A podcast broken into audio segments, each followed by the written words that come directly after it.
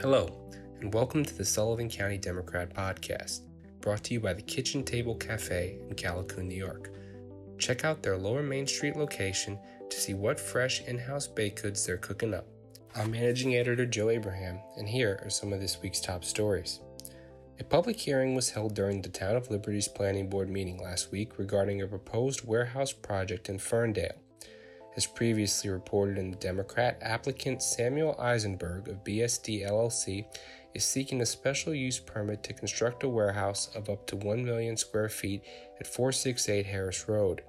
Before the public hearing began, Planning Board Chairman Lindau said he had to recuse himself as he is part owner of a neighboring property. Planning Board member John Van Eden assumed the role of chairman and asked for any comments from the public. Joanne O said she was against the size of the project, describing it as, quote, mammoth, and expressed concern over the level of traffic it would generate. She said, quote, I understand the town needs tax revenue, but you have to consider the people who live there. I'm here to try to protect my investment and my way of life. Mark Baez, president and CEO of the Sullivan County Partnership for Economic Development, said much time was spent trying to attract tax ratables to the old Route 17 corridor, which is currently zoned as industrial slash commercial development. It's our feeling that this project is appropriate for this corridor, Baez said. He added that more people order goods and products online or through the mail these days, and these types of logistic facilities have become more in demand. Baez touched on national supply chain issues and how part of addressing that is through warehousing. We used to be a just in time society because of the situation with COVID. In supply chain stuff, we are a just in case society, referencing how companies will need more storage options. He added that we have an opportunity locally to capitalize on that situation. The partnership is fully behind this project. We think it's time that Liberty gets some tax ratables to address a serious tax problem that we have here in this town. Baez said the traffic entering or leaving the warehouse is sporadic and stays away from daytime peaks. Appearing on behalf of the applicant were Jim Bates of Ecological Analysis and Joe Berger of Berger Engineering and Surveying. Bates said the project is currently limited by sewer and water, but they would like to meet with town representatives to see if a public slash private venture to extend water and sewer lines down Old Route 17 is possible in the future. Bates explained there is still no tenant for the project yet, adding, quote, it's going to be on spec until after site plan approval. Nobody wants to buy into something until it is something. Shifting gears over to the town of Mamakating, at the start of a well attended town meeting, Mamakating Supervisor Mike Robbins did not waste any time to address Town Highway Superintendent Rob Huffcutt. Huffcutt was arrested on May 31st on two counts of sexual conduct with a child that allegedly occurred 20 years ago. Robbins started the meeting by saying that Joanne Salamone, the deputy highway superintendent, has stepped up to be the acting highway superintendent, and the town board will assist her as best they can. Furthermore, the Summitville Fire Company announced on their social media page that Mark Wharton is the new fire chief.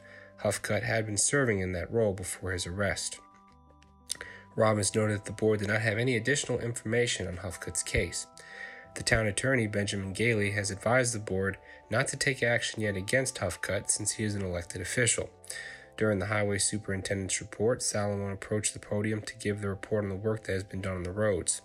She also asked for patience during the transition and thanked the highway workers and the town board for their support. The special thanks to Richie Dunn and Tiffany Kinlock. Robbins thanked Salamone and said, quote, The board very much appreciates you stepping up and taking care of this. Salamone received a large applause after her report. Joanne Salamone bears no relation to Sullivan County legislator Nicholas Salomone. While we're on the topic of county legislature, during last week's Health and Human Services Committee meeting, several members of the public expressed concern over the relocation of the New York State Department of Health regional office on North Street in Monticello. County Manager Josh Potosek provided a brief update on the situation, explaining that County Attorney Michael McGuire has been in negotiations with DOH attorneys. They are awaiting some price per square foot figures to insert into a lease which would see four to five DOH employees having an on site presence at the county's public health office in Liberty. Potosek, who has been in contact with DOH Commissioner Dr. Mary Bassett, said he's been told that the DOH would not be diminishing services and that the presence at the county public health office will be for walk ins. They're going to be meeting all the required site visits, inspections. That's not going away, said Potosek. They do this upstate in numerous areas where they'll have one state DOH that services multiple counties.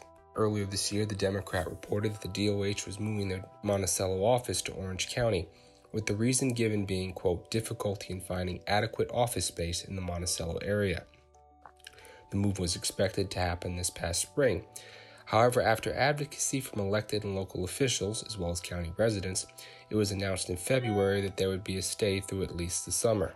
DOH regional offices enforce regulations that protect the public's health, safety, and environment related to food, water, and indoor air quality in restaurants, camps, pools, beaches, hotels, motels, and fairgrounds for the 21 counties slash cities in New York State that do not deliver that service. They also investigate concerns about hazardous or unhealthy conditions in and around homes and workplaces. Finally, in the town of Delaware, despite an 11th hour plea to halt the project until more research could be done, the Delaware Planning Board granted conditional approval to a 9 lot, 60.3 acre subdivision on Gable Road in the Beechwood sections of the town of Delaware. Their town board meeting earlier this week, attended by more than 40 residents, started with a plea by Suzanne Dvorka of Delaware Concerned Citizens, who was allowed to read a two page letter addressing her group's concerns with the Gable Road property's nine lot development. Her letter summarized a 17 page letter which had been submitted earlier that day by the Albany law firm of Tucker and Barone, which detailed the DCC's concerns with the project. I'm here tonight concerned about my land and the land of my neighbors, Dvorka said. We are asking that the planning board not grant any further approvals until all our issues are addressed. However, Delaware town planner Tom Shepstone quickly dispelled her request, stating, quote, The public hearing is over. I don't appreciate it, referring to the law firm's letter. This is obviously a stalling tactic and is totally unprofessional, he said. We are not replaying this thing. Shepstone then went on to read parts 1, 2, and 3 of the full environmental assessment form, detailing the project, setting, identifying potential project impacts, and evaluating the magnitude and importance of project impacts. He summarized his findings on those issues, which found that the development would have no significant impact on the environment or other issues as they relate to reports. Shepstone said that given the low density of the development, disturbing just 2.8 acres of the 60 acre subdivision, he believed the rural character of the area would be preserved and there would be no significant impacts to any of the criteria he reviewed.